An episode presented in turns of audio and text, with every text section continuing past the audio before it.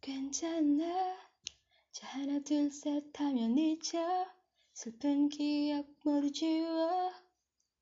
내 손을 잡고 웃어. 괜찮아? 자 하나 둘 셋 하면 잊어 슬픈 기억 모두 지워. 서로 손을 잡고 웃어. 그래도 좋은 앞으로만 길을 내 말을 믿는다면 하나 둘셋 믿는다면 하나 둘셋 그래도 좋은 날이 훨씬 더 많기를 내 말을 믿는다면 하나 둘셋 믿는다면 하나 둘셋 yeah itu tadi tuh sepotong sepenggal lagu yang membawa aku menjadi army. Yeah. Selamat datang di podcast episode terbaru dari Yosit Podcast. Episode kali ini aku bakal um, bercerita tentang awal mula aku akhirnya um, sangat mengagumi BTS alias Bangtansonyondan. Sebenarnya sih nggak terlalu penting juga deh ya dan nggak terlalu berdampak kalau misalnya kalian dengerin mungkin juga hmm, biasa aja gitu. Tapi uh, niat aku kenapa pengen cerita uh, perjalanan aku sampai akhirnya begitu mengagumi mereka adalah ya pengen sharing aja uh, ingin meyakinkan diri bahwa aku nih army gitu. Dan aku ngerasa hmm, aku dapat banyak sekali pesan banyak sekali hmm, nilai-nilai kehidupan yang aku dapat dari uh, mengenal BTS. Jadi langsung aja kita masuk ke awal mula. Yosi suka dan jadi ARMY. Siap kita mulai. Jadi awalnya itu teman-teman kalau bul yang belum tahu BTS BTS itu adalah salah satu boy band yang debut di tahun 2013 ya 2013 itu kalau aku inget-inget lagi adalah tahun di mana aku melepas seragam putih abu-abu dan mendapat kan status baru sebagai mahasiswa. Hmm, hmm. Tahun 2013 itu aku sama sekali nggak tahu yang namanya K-pop, nggak tahu yang namanya um, K-drama, K-beauty dan segala macam hal yang dibawa dari adanya Hallyu Wave atau ya Korean Hallyu apalah itu.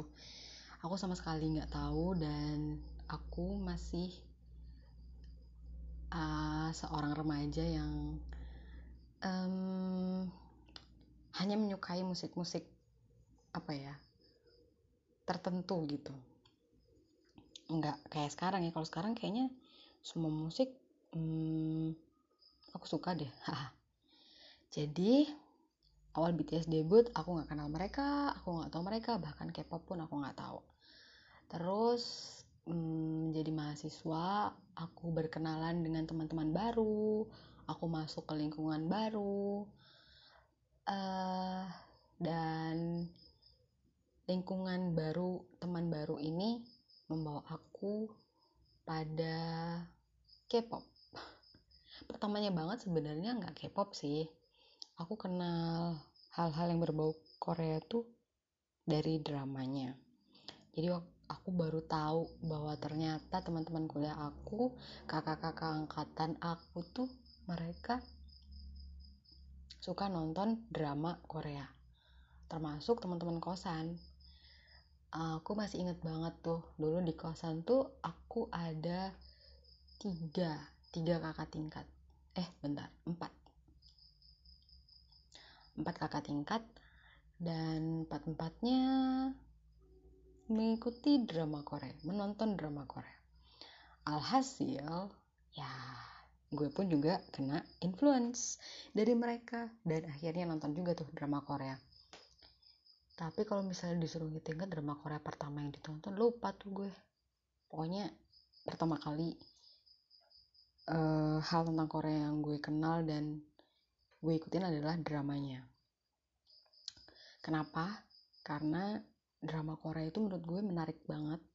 Ceritanya tuh menarik gitu dan episodenya nggak panjang nggak sampai seribu dua ribu.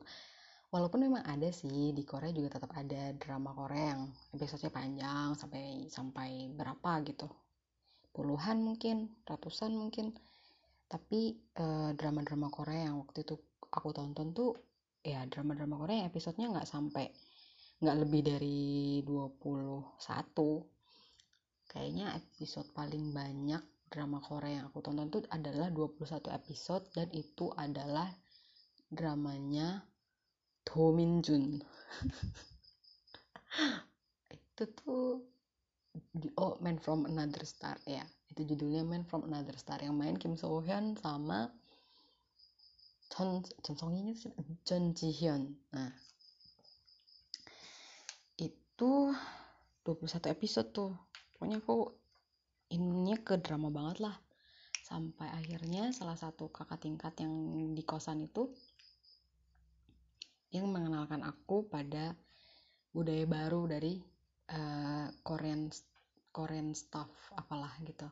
Jadi selain ada kayak drama kan kalau drama kan ada soundtracknya tuh. Nah gara-gara soundtracknya ini kepo lah aku sama lagu-lagu Korea terus ditambah lagi si temen kosan yang kakak tingkat ini dia juga suka K-pop.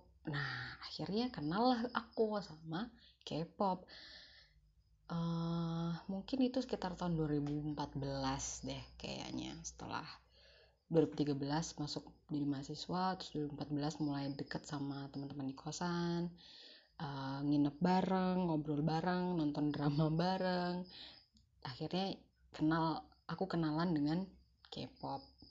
K-music. Nah, waktu itu aku ingat banget pertama kali boyband yang aku sukain banget itu adalah Infinite. Ya Infinite. Aku fans banget sama Infinite tuh dulu. Membernya tuh ada L terus Woohyun Sung Sung Yeol Dongwoo Hoya wah duanya siapa ya? Aduh aku lupa yang dua. Pokoknya bertujuh tujuh member. Dan aku tuh suka banget sama Song Yeol. Dia tuh tinggi. Lucu. Tinggi lucu. Imut aja ngeliatnya. Terus uh, si kakak si teteh ini tuh ngasih aku lihat video klipnya Infinite terus video performance-nya Infinite terus kayak apa variety variety show-nya Infinite. Pokoknya berbagai macam hal yang berbau Infinite gitulah sampai akhirnya ya otak aku uh, akhirnya mulai bisa menerima uh, jokes dari para member boy band Korea. Terus mulai akhirnya apa bisa ngikutin gaya ya selain jokesnya juga bisa ngikutin juga. Maksudnya cerita-cerita yang diangkat di variety show-nya terus di uh, poinnya akhirnya dari situ nggak cuman K-pop doang tapi akhirnya ngerembet ke kayak budaya-budaya Koreanya. Aku jadi kepo terus bahasa Koreanya juga jadi jadi menarik perhatian aku banget juga baju tradisionalnya musik-musik tradisionalnya. Pokoknya dari dari K-pop itu ngerembet ke mana-mana gitu. Nah terus uh, itu kan infinite tuh. Terus sebenarnya kalau menurut aku Infinite itu sekarang aku bukan sekarang aku udah nggak terlalu ngikutin Infinite.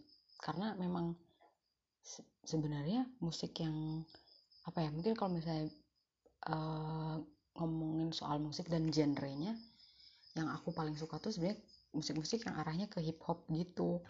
Dulu tuh aku suka banget sama hmm, Saikoji nah kan rapper tuh Bang Igor tuh. Terus Saikoji terus Eminem. Nah Eminem.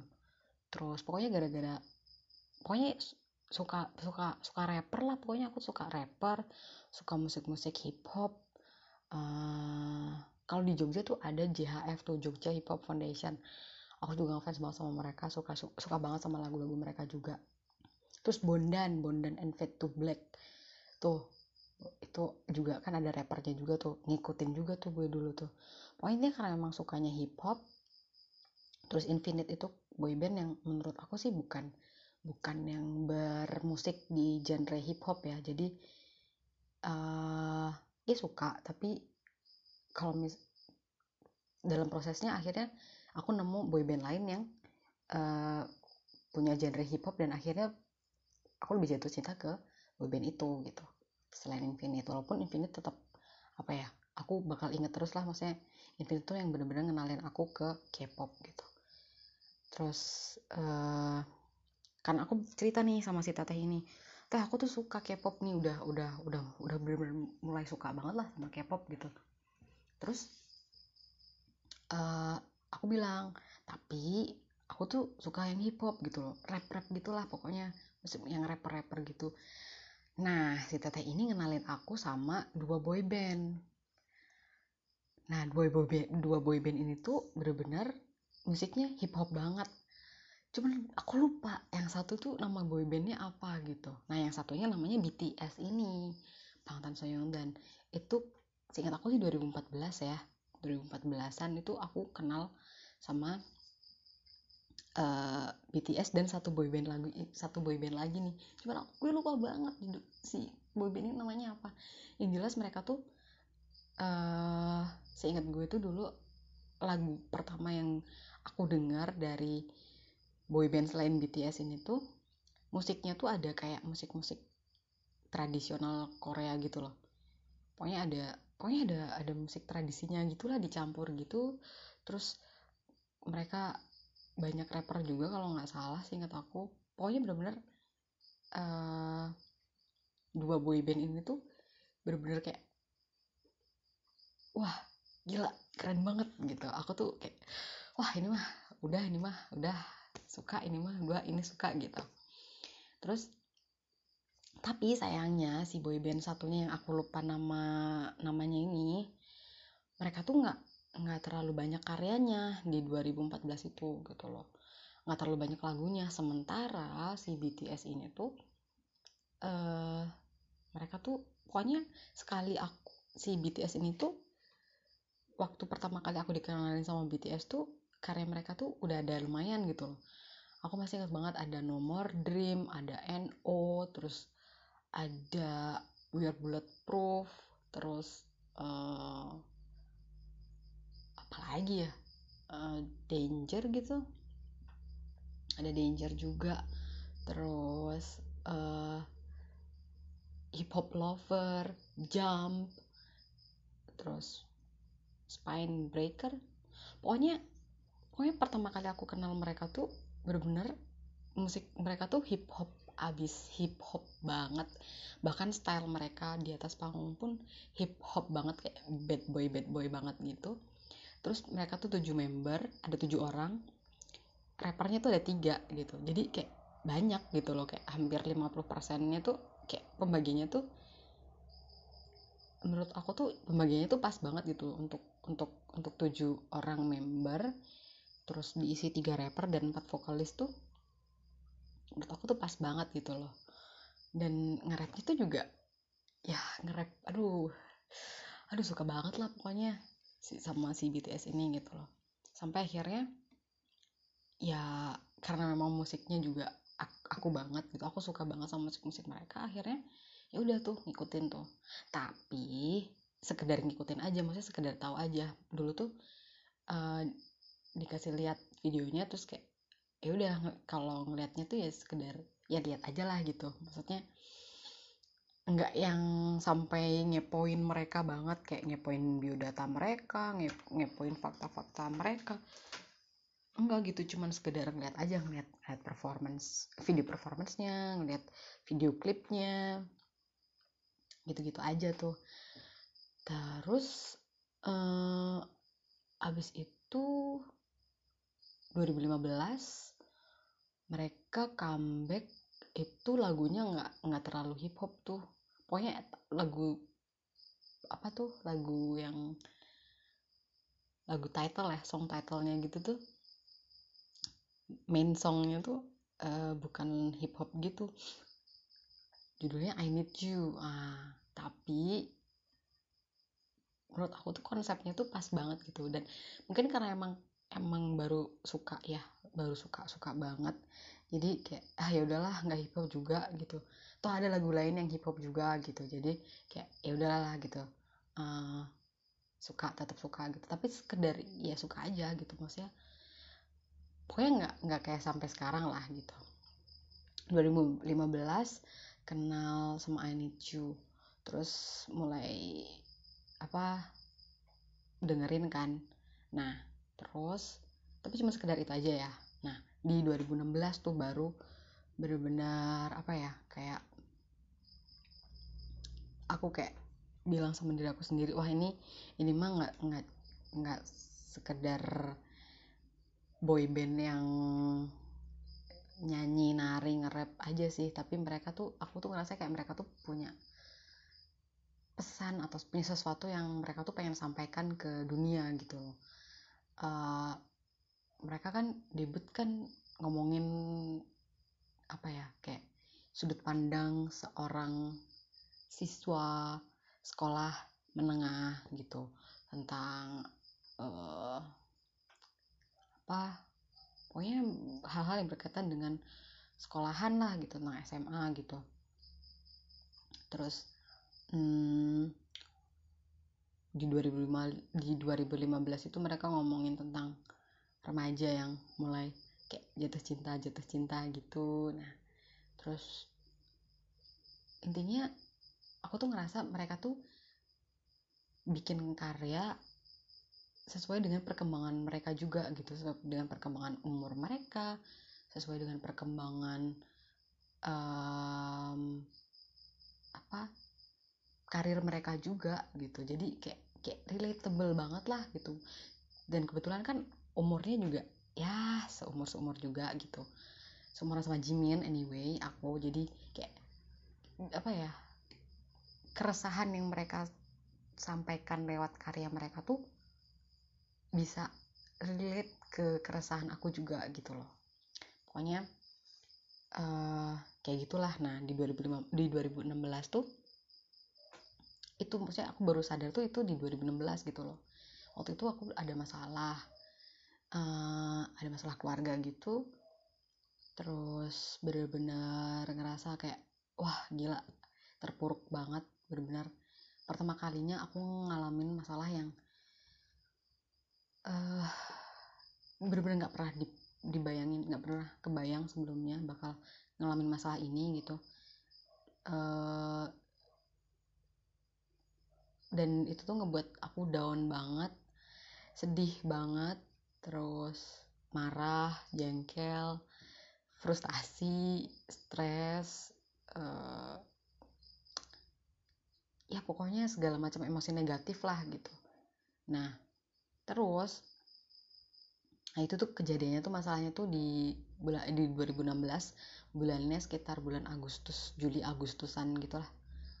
Dan itu tuh momen libur semester kuliah. Jadi aku habis KKN nah habis KKN terus um, ada masalah keluarga. Terus ada libur berapa minggu gitu. Terus pokoknya mereka si BTS nih akhirnya comeback di bulan Oktober. Mereka comeback dengan album Wings. Nah salah satu lagunya itu yang tadi di awal aku nyanyikan Judulnya itu adalah dul set Geredo Joel Nari Do Mankire. Apa ya bahasa Inggrisnya? Tutri gitu. Nggak tahu aku lah judulnya bahasa bahasa Inggrisnya apa, tapi yang jelas lagu ini tuh yang bener-bener akhirnya kayak jadi temen buat aku dan jadi penyemangat juga uh, jadi kekuatan juga gitu. Bukan berarti mau mengesampingkan Tuhan atau keluarga atau teman-teman yang mendampingi waktu itu ya. Cuman jujur uh, aku pertama kali denger lagu BTS ini tuh aku nangis karena uh, kayak aku ngalamin masalah aku ngalamin hal yang nggak menyenangkan ternyata nggak cuman aku gitu ternyata BTS juga ngalamin hal yang gak menyenangkan. Terus fansnya BTS ARMY juga ngalamin hal yang nggak menyenangkan juga gitu. Intinya aku ternyata nggak nggak nggak cuma aku doang gitu yang ngalamin hal hal yang tidak menyenangkan. Tidak hanya aku yang mengalami hal yang di luar ekspektasiku hal yang di luar uh, rencanaku hal yang di luar imajinasiku lah gitu. Ternyata ada orang lain yang juga ngalamin itu gitu dan banyak terus kayak lagu ini tuh kayak lagu penghibur lagu yang uh, kayak kan tadi juga liriknya 괜찮아 자 하나 둘셋 하면 잊어 슬픈 기억 모두 지워 내 손을 잡고 웃어 maksudnya tuh kayak nggak apa-apa udah sekarang hmm, itu si memori yang buruk, si kenangan-kenangan yang buruk, kenangan-kenangan yang pahit dilup, dilupain aja, dihapus aja. Sekarang pegang tangan, tangan aku, terus kita senyum bareng gitu. Kayak kayak mereka tuh mau bilang bahwa, hey, uh, kamu tuh nggak sendiri, kalian nggak sendiri. Kita juga ngalamin hal yang sama. Karena kita ngalamin hal yang sama, udah yuk sama-sama kita hapus semua kenangan yang nggak menyenangkan itu.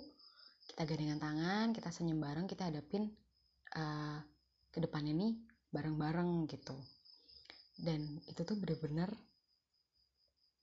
uh, jadi kekuatan aku banget gitu loh. Dan dan kayaknya sih memang semenjak saat itu semenjak album Wings itu aku tuh jadi bener-bener kayak ngelihat bahwa oh ternyata belajar itu tuh enggak cuman dari buku aja gitu. Belajar tuh bahkan dari dari hal yang kita sukai kita bisa belajar dari situ gitu. Um, bahkan dari yang kita sukai ini kita bisa belajarnya tuh nggak nggak cuman satu hal gitu. Kita bisa belajar banyak hal gitu. Terutama pasti nilai kehidupan. Dan ini tuh menurutku nggak cuman berlaku pada K-pop ya maksudnya atau orang yang suka K-pop idol. Tapi apa pun kalian apa pun hal yang kalian sukai kalian tuh pasti bisa belajar dari hal itu gitu. Hmm, dan menurut aku itu bisa jadi potensi yang baik buat kita belajar setiap waktu gitu. Menurut aku hakikatnya manusia tuh ya ya terus berproses dan terus belajar gitu. Kalau kita berhenti belajar kita berhenti berproses untuk mengetahui hal baru menurut aku ya kayaknya uh, apakah kita apakah terus tetap jadi manusia gitu maksudnya? Ya berhenti gitu fungsi sebagai manusianya berhenti menurut aku tuh kayak gitu. Jadi uh, semenjak saat itu tuh aku mau jadi mulai kayak serius apa ya serius mengenal serius coba pengen tahu kayak gimana sih BTS nih sebenarnya gitu. Apa sih pesan yang pengen disampaikan BTS gitu? Terus apa sih yang yang ngebedain BTS dari idol lain atau boy band lain atau girl band lain yang ngebuat aku tuh suka sama mereka gitu? Mulai kepo gitu. Aku tapi kepo lebih ke diriku sendiri ya kayak aku nggak menggali aku nyari di dalam diriku. Apa sih yang bikin aku suka sama mereka? Apakah akunya ataukah memang mereka tuh punya nilai yang yang memang bisa menarik aku untuk jadi suka sama mereka gitu. Dan ya ternyata hmm, berproses dengan BTS tuh menarik teman-teman. Jadi uh, kalau aku bisa kumpulkan dari tahun 2016 bulan Oktober sampai detik ini bulan Desember tahun 2020 mungkin udah bisa jadi berapa lembar buku berapa lembar halaman berapa halaman lah nilai-nilai baik pengalaman-pengalaman baik pelajaran-pelajaran yang aku bisa dapetin dari uh, bertumbuh dan berkembang bareng sama BTS nah aku tuh pengen banget sharing sama teman-teman semua nilai-nilai, pengalaman-pengalaman, hal-hal baik, pelajaran-pelajaran yang aku dapat uh, dari BTS. Bukan untuk menjadiin kalian army, bukan untuk ngajak kalian jadi suka sama BTS, tapi uh, menurut aku hal baik ini yang aku dapatkan dari BTS, aku pengen sharing ke kalian juga. Uh, mungkin dengan sharing ini, dengan sharing hal baik ini, yang pertama bisa dari dari aku, untuk aku sendiri mungkin bisa jadi healing terapi buat aku uh, karena dengan aku sharing hal baik aku ngerasa aku senang aku senang ketika aku sharing hal baik dan mudah-mudahan untuk kalian juga uh, dengan dengar cerita pengalaman yang aku dapat bersama dengan kesukaanku kepada BTS kalian juga bisa ngambil hikmahnya juga bisa ngambil nilai-nilai positifnya juga. Nah sebelum aku tutup aku pengen bahas lagu di yang tadi aku nyanyiin ya yang tool set itu tadi ya. Uh, mungkin kalian yang dengerin terus akhirnya jadi kepo boleh juga didengerin di YouTube-nya BTS ada kok. Kalian bisa langsung dengerin langsung nanti di sana.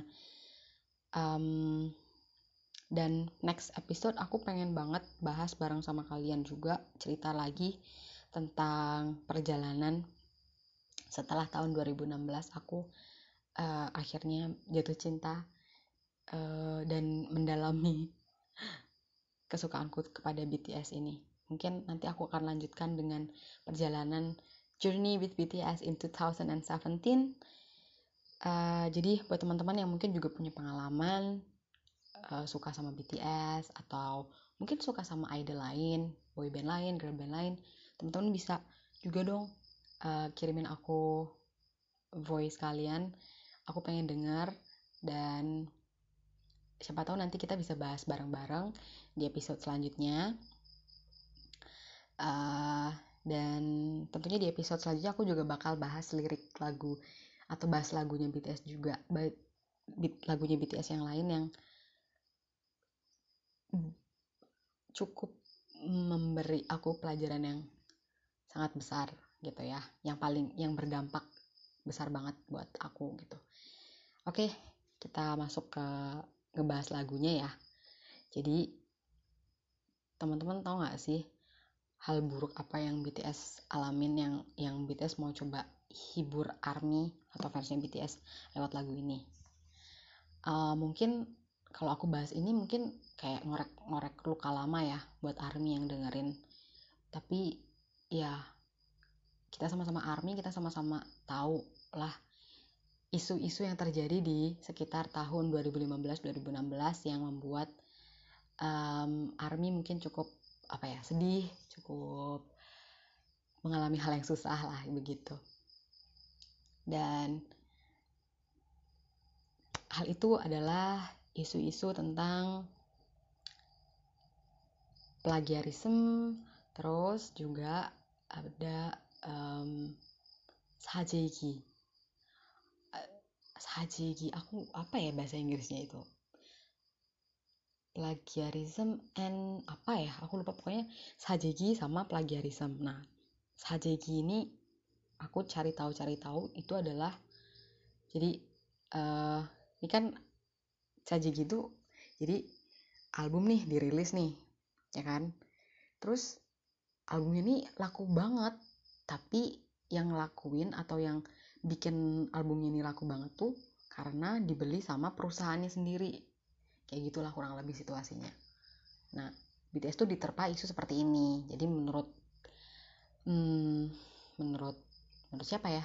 Netizen media itu BTS tuh melakukan sajegi. Artinya albumnya BTS tuh bisa laku banget itu karena dibeli sendiri sama perusahaannya alias Big Hit Entertainment. Padahal kalau aku ingat-ingat ya masa-masa itu tuh BTS tuh belum segede sekarang gitu loh. Mereka tuh agensi mereka tuh bukan agensi besar yang kaya, yang punya uang banyak, yang yang mau beli album yang udah dirilis terus dibeli lagi sendiri gitu loh. Kalau misalnya mereka punya uang tuh bayangan aku ya mereka pasti bakal pakai untuk mempersiapkan album selanjutnya gitu loh daripada beli album mereka lagi gitu. Kayak kayak gak ada faedahnya album itu dirilis gitu loh aku sih ngebayanginnya kayak gitu dan ya udah pasti aku nggak percaya dengan itu gitu. Cuman ya itu itu menyedihkan lah maksudnya. Karena itu apa ya dituduh seperti itu tuh kan uh, padahal mereka tidak melakukan tuh kan ya ya kalau kita dituduh gimana sih perasaannya pasti kan nggak enak gitu.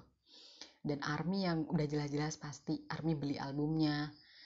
Bahkan mungkin bukan cuma Army di Korea aja tapi Army dari dari banyak negara gitu benar-benar membeli albumnya gitu. Pasti juga sakit hati pasti juga sedih. Ya itu isu yang pertama. Nah yang kedua tuh plagiarism. Jadi BTS tuh di dituduh karya-karyanya itu menjiplak karya seniman lain. Yang sebenarnya kalau dari aku pribadi dan dari aku sendiri ngerasa menurut aku seni itu gimana ya? Nggak bisa dijiplak sih karena kita mau ngejiplak seni juga. Se semirip apa pun kita ngejiplak karya seni itu pasti akan ada satu atau dua poin yang ngebedain karya seni yang kita jiplak itu dengan karya seni yang kita buat gitu loh. Maksudnya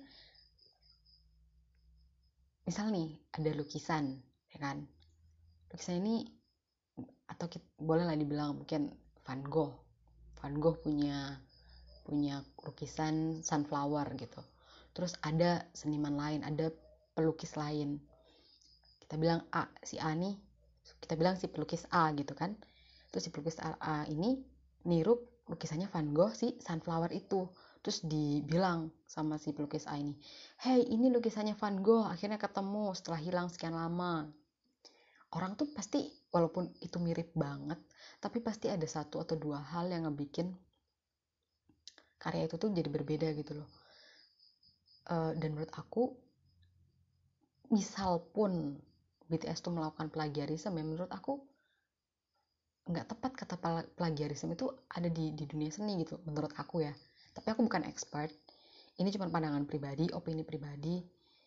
Ya menurut aku plagiarisme itu the word plagiarism aja itu tuh kayak nggak nggak pas ada di bidang atau di dunia seni gitu loh. Kecuali kalau misalnya kita bicara tentang penelitian karya tulis ilmiah ya udah pastilah yang namanya plagiarisme itu uh, isu yang sangat perlu santar untuk diangkat dan disuarakan gitu. Tapi kalau di seni menurut aku kayaknya juga seniman yang bener-bener seniman ya seniman sesungguhnya tuh nggak akan lah ngelakuin plagiarisme gitu. Dan menurut aku BTS ini salah satu seniman sesungguhnya gitu.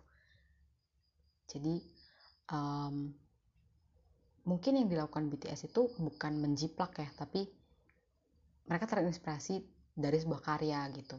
Pokoknya intinya dua isu ini sajegi dan plagiarisme ini yang ngebuat uh, situasi waktu itu tuh tidak semenyenangkan prestasi yang diraih sama BTS yaitu mereka berhasil menang di acara musik-musik gitu. Nah, BTS tuh ternyata dengar bahwa ARMY dan BTS itu dituduh atau sedang dihadapkan dengan isu tadi dua tadi nah BTS yang dengar tentang hal ini mereka tuh di album Wings di 2016 mereka tuh akhirnya menciptakan sebuah lagu yang mereka buat untuk ARMY untuk fansnya yaitu Tour Set. Ya yang intinya sih ya tadi udah pernah yang tadi aku bahas di depan menghibur menghibur fansnya dan untuk memberitahu bahwa you guys are not alone gitu. Uh, kalian menghadapi dua isu itu tuh nggak sendirian gitu. Kami we know that gitu mereka tuh pengen bilang seperti itu. Dan uh, menurut aku ini lagu nggak cuman nggak cuman jadi spesifik untuk menghibur army dengan dua dua isu tadi ya tapi karena kata-katanya yang cukup universal menurut aku ini tuh juga bisa jadi lagu yang menghibur kita kita yang mungkin bukan army dan lagi menghadapi masalah gitu nah di lagu Toolset ini tuh liriknya tuh ada dibuka dengan RM tuh bilang pakai bahasa Inggris gitu uh, kayak gini been trying to tell you this. I was supposed to tell you this. This is all for you gitu. Jadi kayak uh, RM tuh mau ngasih tahu bahwa ini tuh aku berusaha untuk ngasih tahu kamu bahwa lagu ini tuh buat kamu gitu. Kata-kata di lagu ini tuh buat kalian army. Ya. Terus dilanjutin dengan uh, dia mulai nge-rap kayak let's only walk on flower paths. I can't say that. Let's only see good things. I can't say that. Jadi pokoknya intinya dia bilang bahwa uh, dia pengen bilang yuk kita jalan di jalan berbunga aja. Tapi aku nggak bisa ngomong itu. Terus dia pengen bilang yuk kita hanya ngelihat hal-hal yang bagus aja. Tapi dia juga nggak bisa bilang itu gitu. Dia intinya nggak bisa ngejamin fans-fansnya itu atau orang-orang tuh jalan di tempat yang bagus terus gitu. Yuk kita hanya mendapatkan hal-hal yang baik baik-baik aja ke depannya.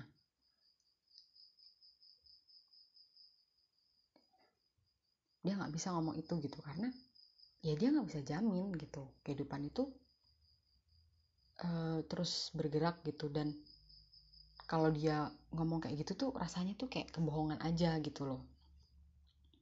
Terus dilanjutin sama Suga yang rap um, kalian bis, bisa dengerin juga ya. Hmm, banyak terjemahannya juga ini aku bacain terjemahannya di bahasa Inggris ya ini rapnya Suga tuh dia bilang oke okay, your idols your idols. So I don't have to listen to you to know you suck. I don't like your lyrics. It's obvious. Maksudnya kayak uh, Sugani ngomong dari versi yang dia dengerin gitu ada orang yang bilang oke kamu idol gitu. Jadi aku nggak perlu dengerin bahwa kamu tuh uh, mengalami hal yang suck gitu kayak apa hal yang buruk lah gitu. Uh, aku nggak suka lirik kamu gitu. Terus you have no power so you probably did something fishy seeing what you've done I know you're gonna fail. Uh, orang lain tuh ngomong lagi kamu tuh nggak punya kekuatan kamu tuh uh, kamu tuh bakalan gagal lah pokoknya gitu nggak nggak akan nggak akan maju gitu dengan segala macam hal yang udah kamu lakuin gitu menurut orang. Nah Sugani coba ngasih tahu Army bahwa Sugani juga dengar tentang itu gitu loh. Terus tapi responsnya Suga dari tadi kata-kata yang di awal tadi tuh dia bilang thank you so much gitu. Terima kasih terus uh, karena because of your own and inferiority complex you prove that you're worse than you were in high school gitu. Um, masih dilanjutkan lagi sama Suga ya tadi uh, responsnya Suga tuh tetap berterima kasih terus intinya dia bukan bukan marah terus kayak mau maki-maki orang gitu tapi ya juga lanjutin dengan bilang clap clap keep it up. We're gonna be happy on our own. Gitu. Jadi kayak ya udah biarin gitu. Kayak mungkin kalau kita ada peribahasa anjing menggonggong kafilah berlalu gitu. Jadi juga tuh kayak mau bilang kayak gitu juga gitu. Ya udahlah biarin. Lu padi mau ngomong apa juga terserah lu lah gitu. Lu lu gue gue gitu uh, lu mau jelekin gue ya udah sok lanjutin aja. Yang jelas gue juga mau lanjutin hidup gue gitu. Uh, happy dengan cara gue sendiri lah kayak gitu. Terus uh, dilanjutin pakai lirik yang tadi tuh kencana jahana tulisan bla bla bla gitu. It's all it's all right. Now uh, count one two three and forget. Erase all sad all sad memories. Hold my hand and smile. Jadi udah gitu lupain aja Sem hapus semua memori yang jelek sekarang yuk kita pegangan tangan dan tersenyum terus it's alright now count one two three and forget erase all sad memories, hold each other hands and smile. Sama ya gitu. Terus apa? Dilanjutin lagi. Pokoknya ini diulang. Dan ada lirik juga still I hope there will be good uh, happen gitu. Jadi harapan juga gitu. Jadi selain bilang nggak apa-apa, mereka juga berharap bahwa hari-hari ke depan jauh lebih baik gitu terus um, lanjutan pakai if you believe me one two three if you believe me one two three maksudnya kalau kalian percaya sama sama kata-kata ini yuk hitung bareng-bareng satu dua tiga hapus satu dua tiga hapus kayak gitulah kurang lebih lah ya terus setelah satu dua tiga Nanti semuanya akan jadi lebih baik karena kita bersama-sama pegangan tangan dan sama-sama ngelupain hal yang buruk tadi gitu. Terus dilanjutin pakai ngerapnya Hosok atau J-Hope. Dia ini kayak ngomong gitu. Behind the stage, I'm in the shadow, I'm in the darkness, I didn't want to show you my pain gitu. Dia mau bilang kalau uh,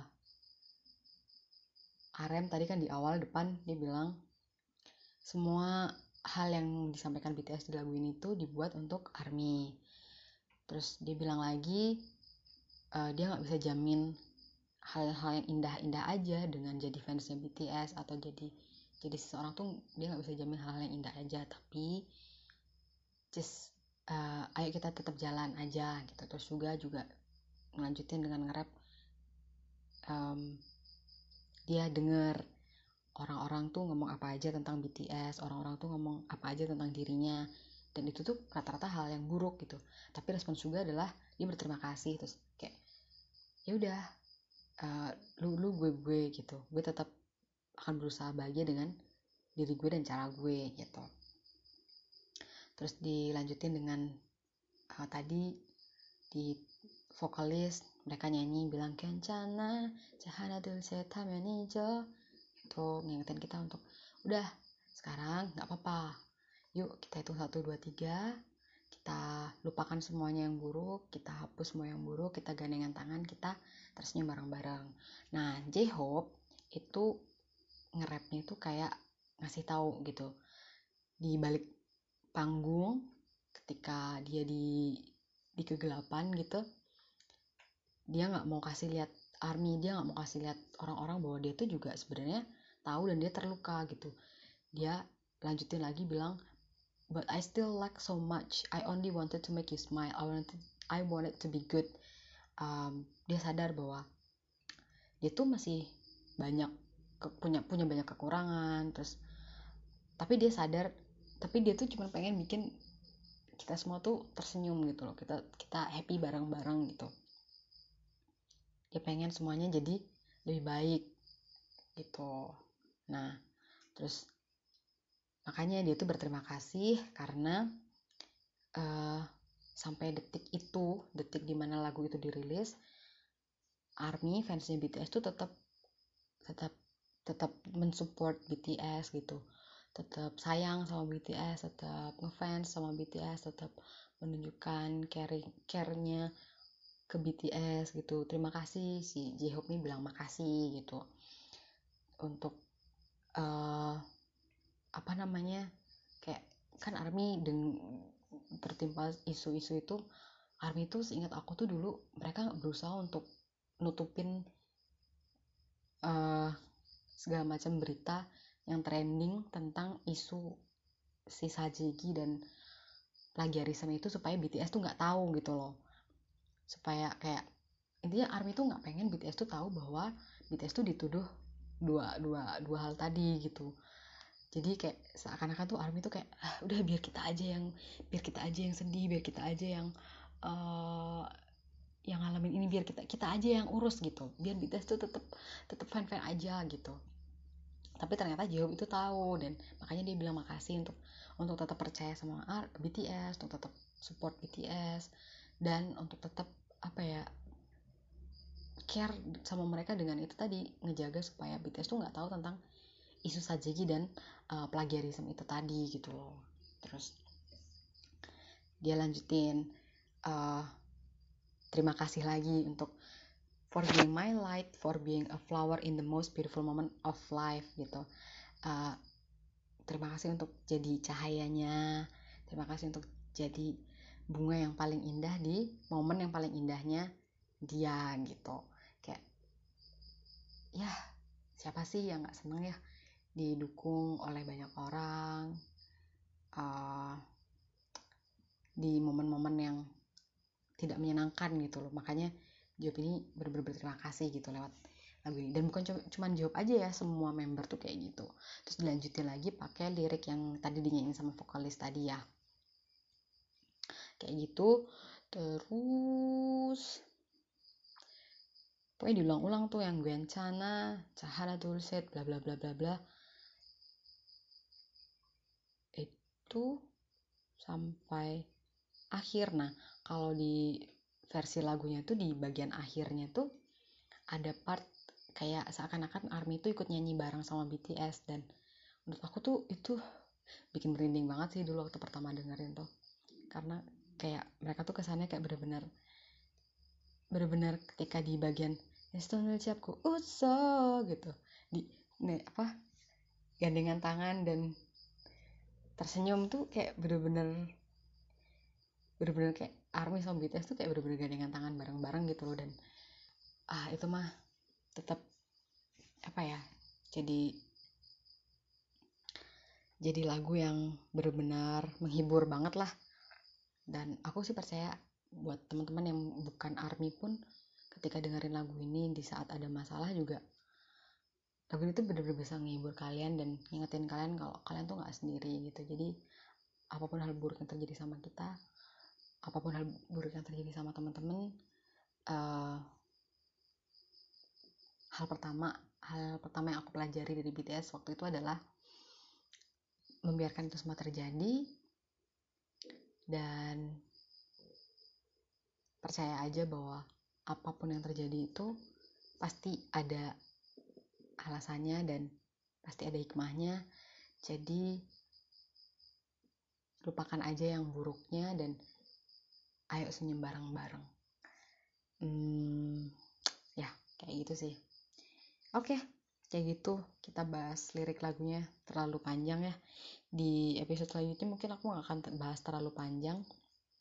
Yang jelas next episode aku tetap bakal bahas um, journey with BTS how to cope your problem with BTS especially for from my experience in 2017 dan akan bahas satu lagu juga yang paling berdampak buat aku di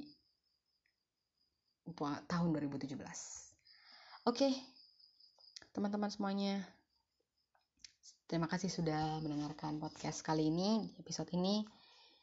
Uh, aku ingat, aku ingetin lagi, aku juga nunggu dari teman-teman semua mungkin ada yang mau berbagi pengalamannya um, journey with BTS, your journey with BTS, kalian bisa send your voice to me uh, dan mungkin nanti bisa dibahas di next episode. sekali lagi terima kasih dan aku Yosi aku pamit. Bye bye